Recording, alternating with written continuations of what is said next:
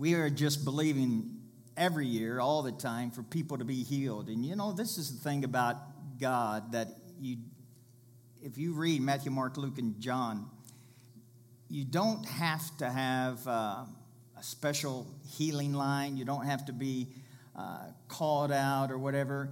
I mean, remember the woman with the issue of blood that uh, was following in the crowd, and she reached in and touched the hem of Jesus' garment, and she was healed. And Jesus said, Who touched me?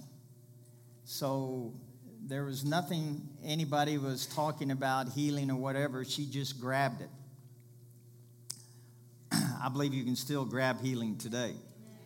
So don't ever think that, well, I'm going to wait to the end of the service to get somebody to pray for me. God can heal you while you're singing and worshiping, while I'm ministering, while you're taking a shower, while you're driving down the road. Amen. Don't ever limit God. Let's pray. Father, we just thank you for your word today. We believe for your word to go forth like a, a sharp two edged sword that pierces even the, the soul from the, our heart and from bone, from the marrow. We just believe for lives to be touched, minds to be renewed today. Thank you for speaking to us in Jesus' name. Amen. If you want to follow along this morning, you can go to rmfchurch.org, click on media, then notes. And today is trust the process. Trust the process. Psalms 37, 4 and 5 is our scripture that we've been going over. We'll be probably saying this for months to come, maybe the rest of the year. Make God the utmost delight and pleasure of your life, and He will provide for you what you desire the most. Give God the right to direct your life, and as you trust Him along the way, you'll find He pulled it off perfectly. Amen. Uh, we talked about this last week, and uh, I believe, you know, we have that out there in the foyer to rethink God. I think we need to rethink our approach to God. It's not so much that what He needs. Uh, can you take a look at the mic? I hear it bouncing back and hit me in the face. Uh, it's not so much what He needs, it's so much as to what He wants us to walk in, so much as what He wants us to see, for us to be awakened. And uh, most of my life growing up, I always thought my relationship was, with God was based upon what I need to do for Him, what He wants me to do for Him. And uh, there's a lot of truth in that, but it's just the wrong approach to have with a relationship with somebody. What if you had that relationship with your spouse? Okay, could you make a list of rules? Now, you may have this after you get married, but I mean, before you.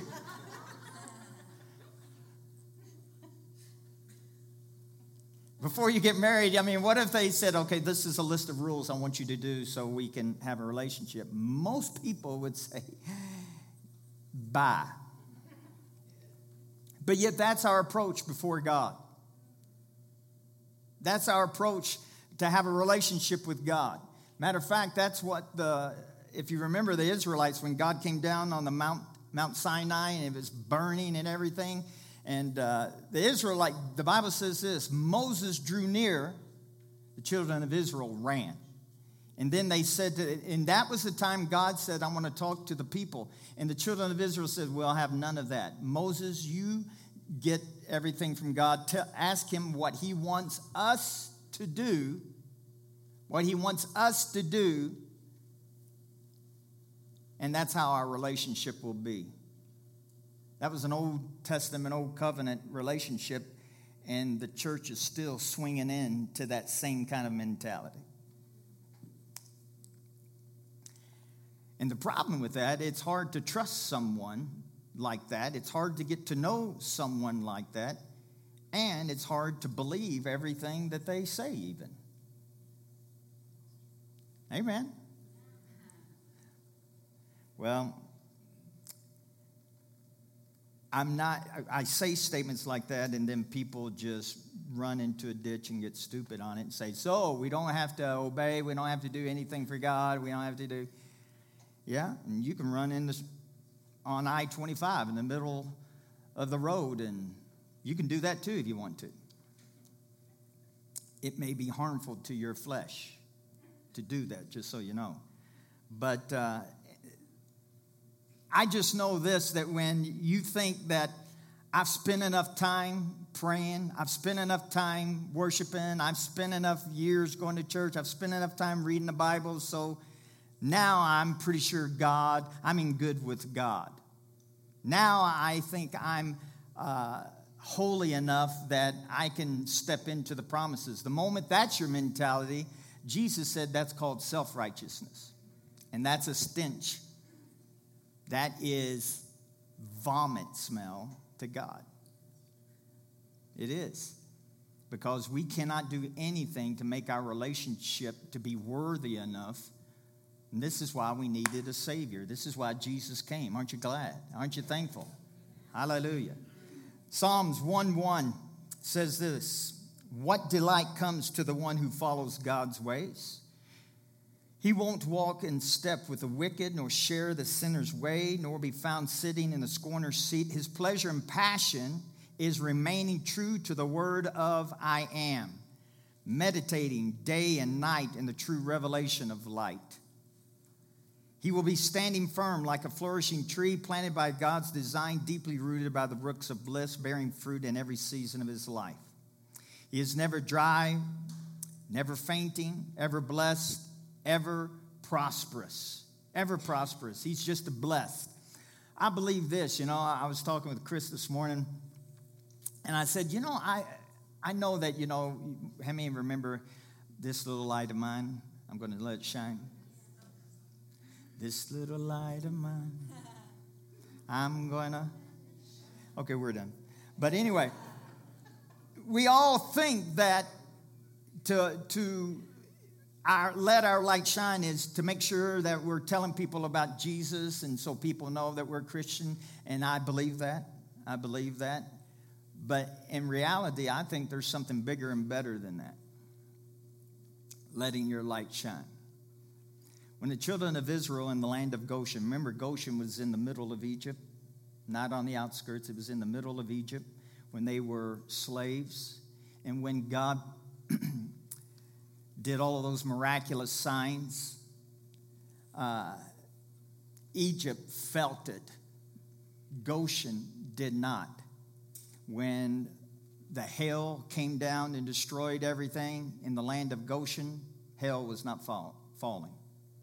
When uh, all the flies, the frogs were all over Egypt in the land of Goshen, they were not when the whole land of Egypt turned to darkness where you couldn't see your hand in front of your face.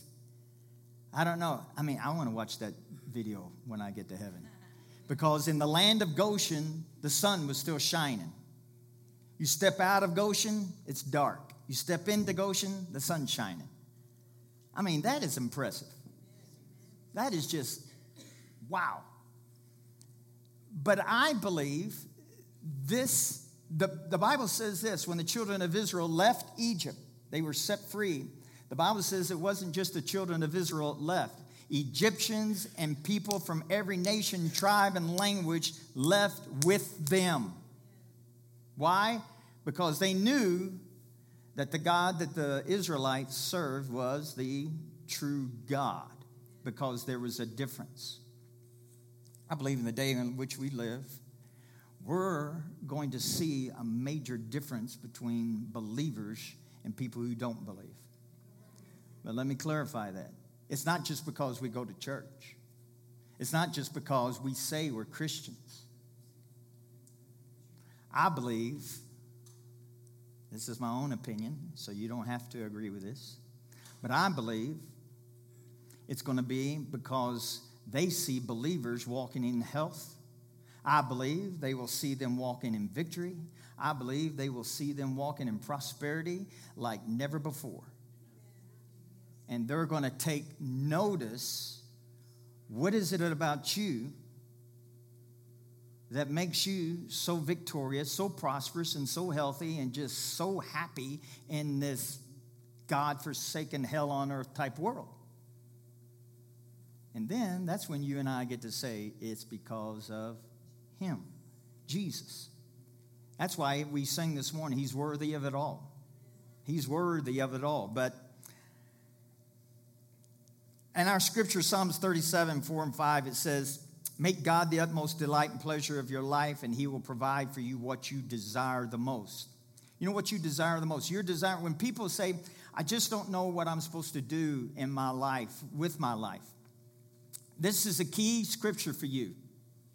If you're trying to find out what you are supposed to do in life, why don't you just, you know, people just struggle with this. Why don't you just check on the inside? What do you enjoy doing? What is your desire? What do you like? If it's the medical field, I mean, you don't have to really, people go, I just, I've talked to people like that. Well, I just really, I, I like the medical field. You know, I, I don't do this, but I want to go, duh. Why don't you just pursue the medical field? That's the will of God for your life. Well, I really like uh, law. Pursue that. Oh, I really like to start my own business. Start it. Don't, and people are waiting for another burning bush. We already had one. You just need to believe God and trust what's on the inside. The Bible says that He will give you the desires of your heart, and where the desires are inside of you. And so, if you want God to just really help you, start relying upon what's on the inside of you and go for it. Go for it. Amen. The word delight, it's a Hebrew word name. It means uh, to be soft or pliable. It's speaking of having a sauce or sensitive heart toward God. So it says delight. So, in other words, be soft, be, be tenderhearted. You know, I've taught on spirit, soul, and body. You are a three triune being. You are, the real you is a spiritual person. You have a soul and you live in a body. Your body is your earth suit. 2 Corinthians 5:17 says, When you become a believer in the Lord Jesus Christ, old things are passed away. Behold, everything becomes new. You're a new creature in Christ. And uh, 2 Peter 1 3 and 4 says that he's deposited everything inside. You've got everything that you need in life to be victorious deposited into your spiritual man. All right? Are you following me? So everything that you need to have victory is on the inside of you. Amen? So it's on the inside of you. You're a new creature. And, uh, but I just want to touch on something this morning about having a hard heart. It may be a little bit different teaching from what you've heard. You know, I give you a, the scenario. Of Jesus, uh, he has a huge crowd, and it's getting late in the evening. And his disciple says, "You know what? We need to send him home because uh, it's way past supper time, and Walmart is closed. So we need to feed these people, or they need to go home." so they can eat. And Jesus said, You feed them. So you know the story. He feeds 5,000. It's actually over 5,000 because they just counted men at that time. And so it was probably, could have been 10 to 15,000 people over a little boy's lunch five loaves and two fish, five pieces of bread and two fish, and he feeds them all. And they just keep giving out food and keep giving out food and keep giving out food until everybody's had enough. Everybody's had seconds and thirds, and, and everybody's full, and they pick up and have 12 baskets left over. Now, that is a church picnic. That's good. It's miraculous.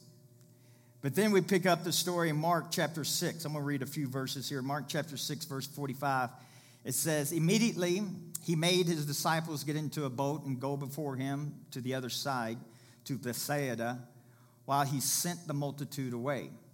And when he had sent them away, he departed to the mountain to pray. Now, when evening came, the boat was in the middle of the sea where the disciples were, and he was alone on the land.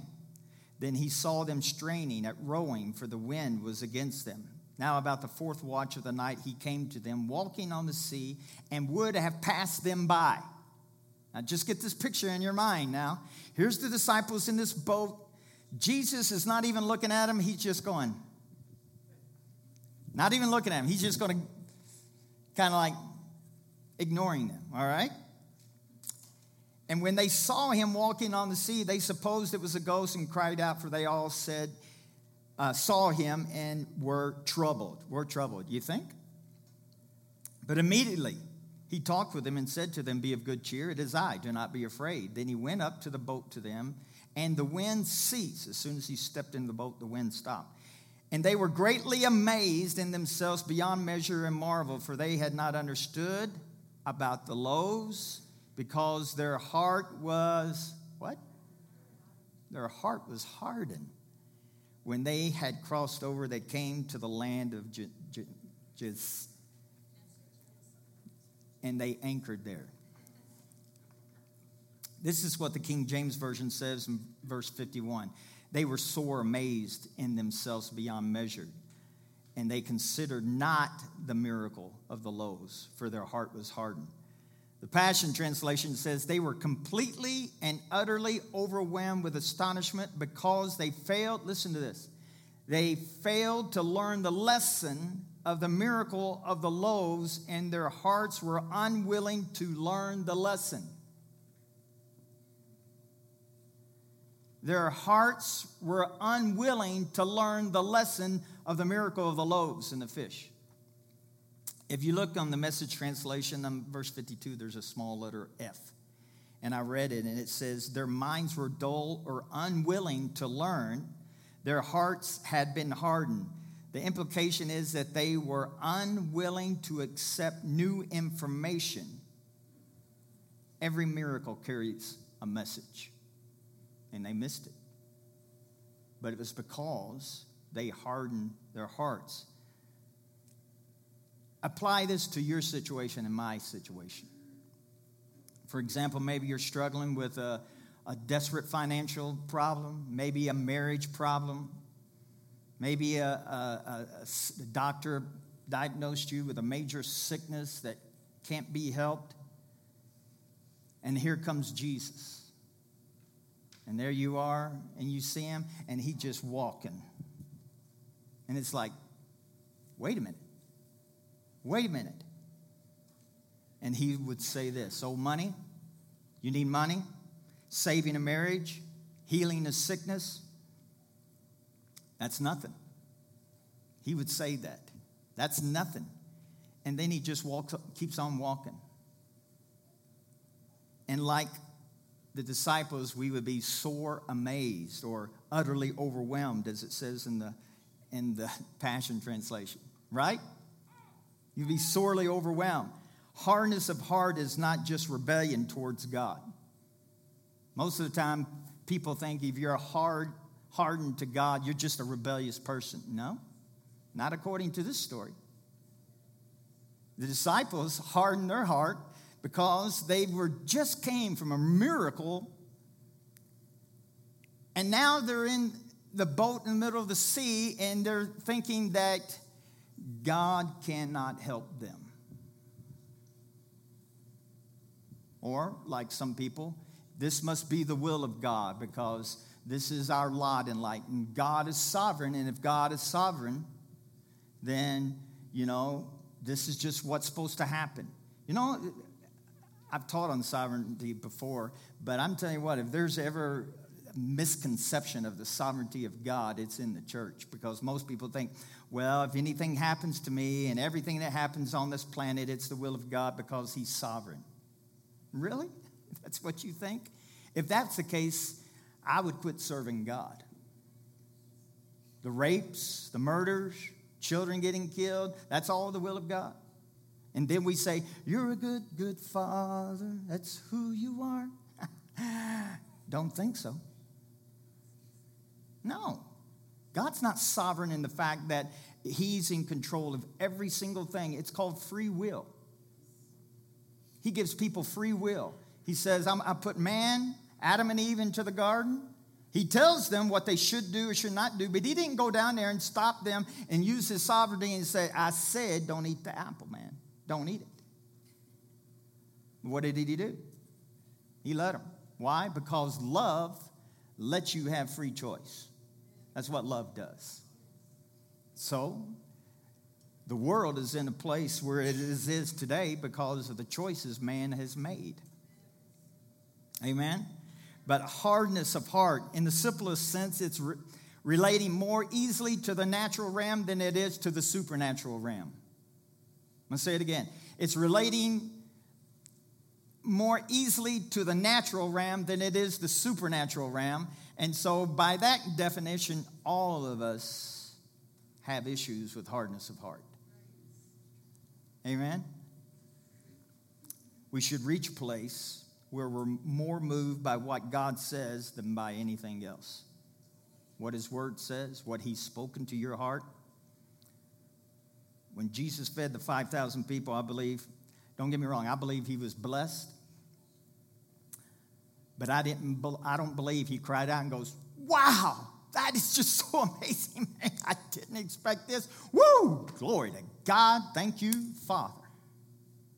I think he was blessed, but I don't think that was his response. I believe there was an expectation that that was going to happen. There was an expectation that that was going to happen. Likewise, the same Jesus that did that is the same Jesus that lives in you and me. So we need to get to a place, listen to me now. We need to get to a place where that is our expectation and not, you know, oh, I pray for somebody, you go, oh, my goodness. wow. I just, oh, I didn't believe that was going to happen. And that's probably why it doesn't. Don't get me wrong, I believe you, you, we're good excited when you see miracles and everything else. What is our expectation? How does this apply to us? For example, you know, we believe it's the will of God for you to be healed, to be well. And if I said, you know, quote a scripture, you know, you could say, man, by his stripes we were healed. Himself, Matthew chapter 8, himself took our infirmities, bore our sickness. Isaiah 53 says, By his stripes we are healed. And so you could quote that, but if you look around, you know, all of us, including myself from time to time, we struggle in that. But is this the problem? Does the word not work all the time? Does it depend on what kind of mood God is in? Does it depend on if you really, really please God that week or this very moment? Because a lot of people think that. And so what do they do? They struggle to, to get to a place where they could please God so they could, you know, get rid of this disease or have their needs met or get blessed or have their marriage to do better. And so you just struggle and struggle and struggle. And I'm telling you, that will get you nowhere to the point to where people will quit God because it just doesn't work. And it doesn't work. There has to be a rest in the body of Christ where we rest in what Jesus has done for us. Are you hearing me? That's why you trust the process of what Jesus has done for you. There has to be a trust.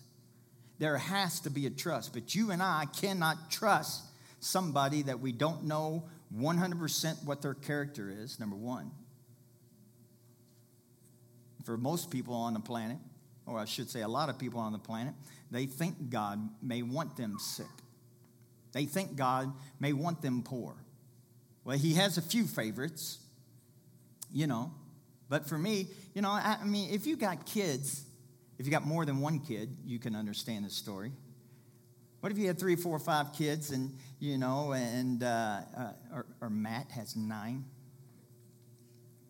nine kids.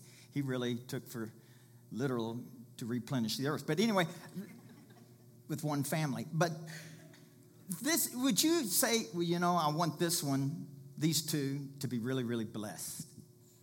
You know, but these three, sometimes they just get underneath my skin. And you know what? I'm okay with them struggling financially. And you know, if they have to live underneath a bridge, they'll learn a few things. Would any good father want that for their kids? You know, I've got a few favorites. I want some of them to struggle. I want some of them to do good. Now, granted, there may be thoughts in the back of your head. because, oh, dear Lord.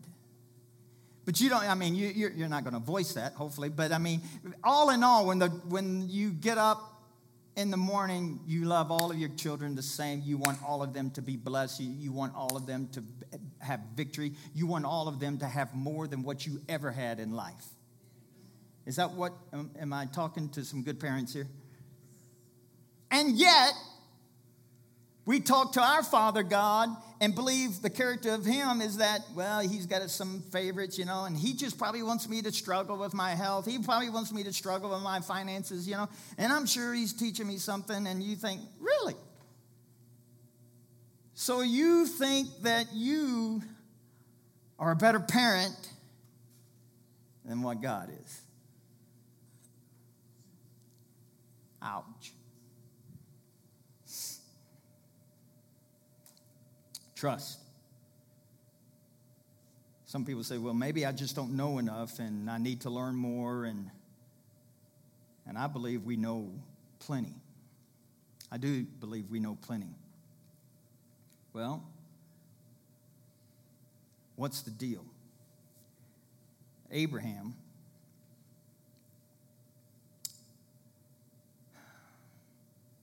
I'm getting way ahead of myself. Let me go back.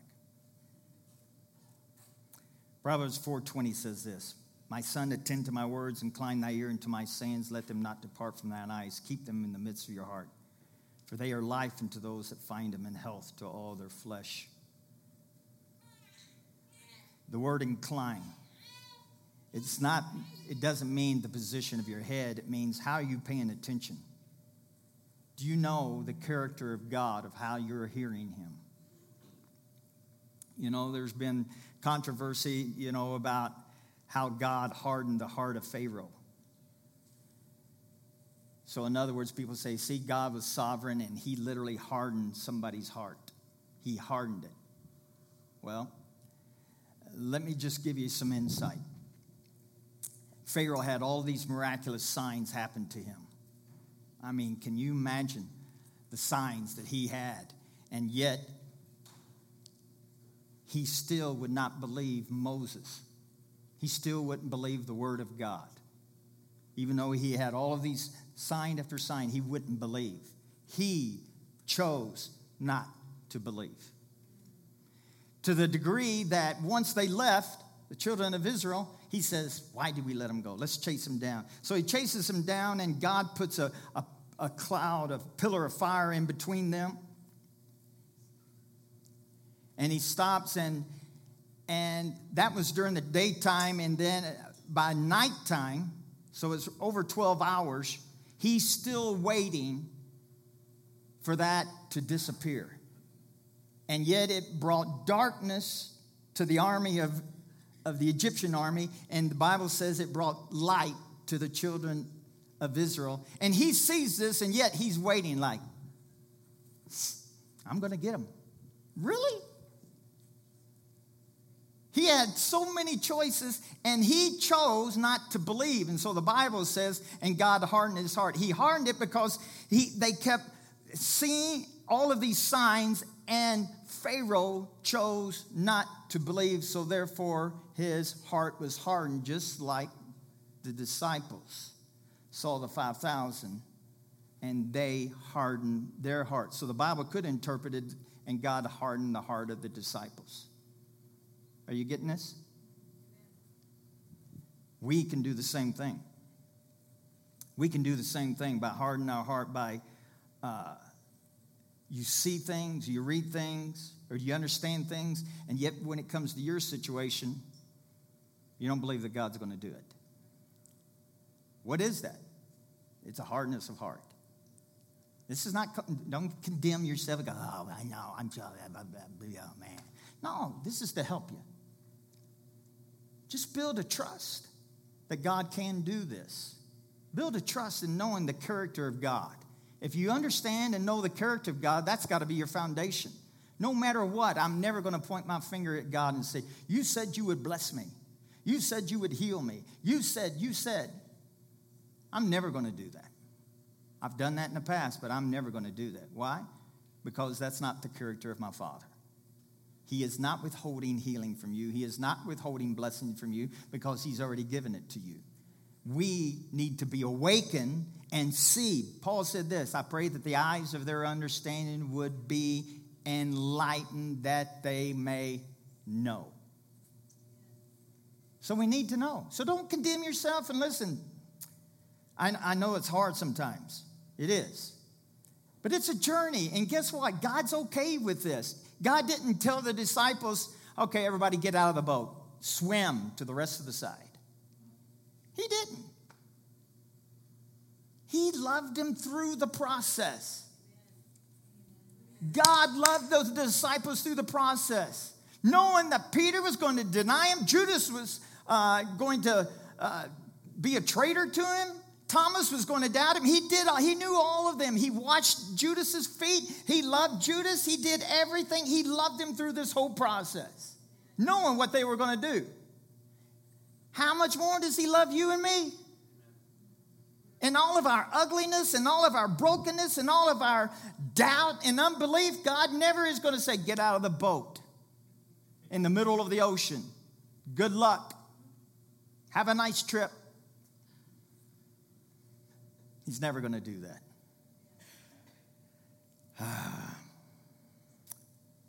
it's funny that uh, skeptics always demand evidence for God's existence, but evidence will never make a person believe.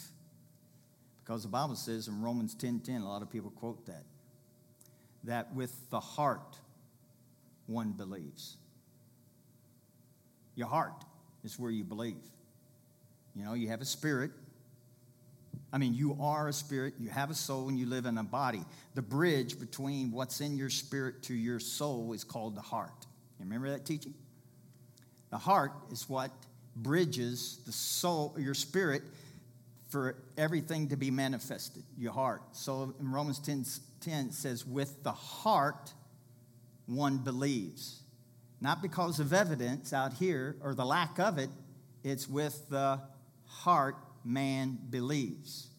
So people will say, well, if, I, if there was enough evidence, I would believe. No, they wouldn't. Look at Pharaoh. Holy cow. Look at the disciples.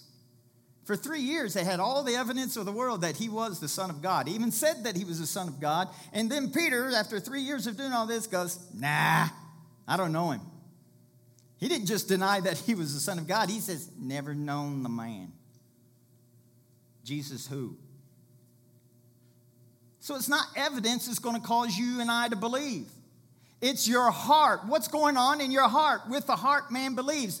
The issues of life come out of the heart. So, what is in your heart? This is why it's a journey because the heart is still, you're mending in it and getting it to where it believes. Faith comes by hearing. So you keep hearing faith, you keep hearing the word of God, you keep knowing. And this is the thing there comes a point of trust where you just rest. You just rest. When the finance, you look at your checkbook and it goes, hmm. You know, you used to respond like, oh, Jesus, you see this? Look, look as if he, he, he has a hard time, you know, reading. It's so far from heaven, he has to put glasses on or something, you know, or, or it's braille. If you make it braille, he could read it. But I mean, you we respond that way. But there comes a point in time you go, you know what, this is what my checkbook says, but God, your word says that my God meets all of my need according to his riches and glory. Which one is more real to you. This is a fact. The checkbook is a fact. You can't say, oh, it, no, it, no, no. You just have to find out which one you're going to agree with and trust in the most. My checkbook says this, but God, I'm trusting your word more than I trust my checkbook. I'm trusting your word more than I even trust what my body's telling me. I'm trusting your word more than my emotions. I'm trusting your word no matter what. You can get to that point and it's a, it's a, then you rest. You just rest. Rest in God. I rest in God. You say, man, I want to be there. Well, we're on this journey together, amen? We are. It's a bit confusing to our modern minds when it says that God hardens their hearts. It simply means that He gave them over to what they wanted. They refused to believe, so He let them close their hearts to the truth. That's hardening of the heart. That's what the disciples did, and that's what the Pharaoh did, and that's what you and I do. I just wanted this message to come out today to let it be a signal light on your dashboard like a signal light on your car. If you see check engine, isn't that the worst light on your dashboard? Don't you just want to just go? okay, maybe you don't, but I mean, I just hate that light. I just hate that light, you know? I mean, you're like, oh. Because it could be 5,324 things. You know, if it just said, oh, you're, I, I mean, when you have low fuel, it's not so bad. You go, you're low on fuel go to a gas station quickly and spend $160 to fill it up. But anyway, you, you know. You know. But if it's a check engine, it's like, what is it? And it could be something as, you know, a $60 part or a $6,000 part, you know, like your transmission's done, toast, or whatever. But this is what I wanted to do today. Because of this message, I hope it puts a, a light on your spiritual or your soul dashboard. It goes, okay, I've hardened my heart to this. I'm hardening my heart in this situation. I am. Not the devil, not God. God is saying, This is truth. You've chose not to believe the truth. And because you've chose not to believe the truth, in that one particular area or even that one particular instance of that day or even part of the day, you and I have hardened our heart. The good news is, Jesus is so patient. 1 Corinthians chapter 13 love is patient. God is more patient than anybody. He will be patient with you, working with you in your hardness of heart. He goes, That's okay. That's okay. I'll work with you on this. I'll work with you on this. And He will. Amen. Aren't you thankful? So don't get discouraged. Do not get discouraged. Don't think that, oh man, I'm telling you what, God is just, what does He think of me? I'll tell you what He thinks of you. You're the apple of His eye. He loves you, He adores you, and He believes that your future is bright. He just wants you to see it and the light that is inside you, He wants you to shine bright to the world around you. Because if there's ever been a dark time of the world, it's today. And the world needs to see your light shine. Let's stand. Amen. The truth that set you free, the truth that you understand and know and implement in your life will set you free. So, this wasn't a message to discourage you, condemn you. This is a message just to just wake you up to say, hey, thank you, God, that I'm going to start being pliable in my heart. I'm going to work on my heart to be pliable. I may not believe all of your promises. The Bible says all the promises of God are and in other words, yes, and so be it. But they may not be manifesting like that in your life, and it does not mean that God is against you or disappointed with you. He's going to keep teaching you. I'm going to keep teaching. He's going to speak through me. He's going to speak to you. He's just going to keep loving you till there's no more breath inside of you. He will keep working with you. He never gives up. And the Amplified version of 1 Corinthians 13:8 says, Love never fails, never fades out, or becomes obsolete, or comes to an end. That's how God thinks about you. Let me pray for you. Father, we thank you in Jesus' name for your patience with us. That we can trust the process of believing you, trusting you, knowing the character of you, God. I believe all of us, for our eyes to be open. I believe for each and every one of us those here and those who are watching online, we believe in the name of Jesus for eyes to be open, for truth, for a light bulb moment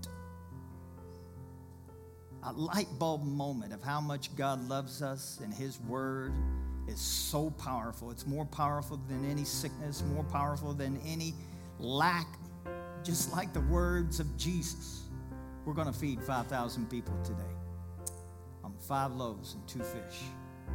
What a powerful thing, and yet it happened because Jesus expected it to happen. May that become a reality for every circumstance that we're in. That God is going to pull me through this. I don't know how, but I trust Him. Thank you for helping us. Thank you for loving us. Thank you for being patient with us. In Jesus' name. Amen.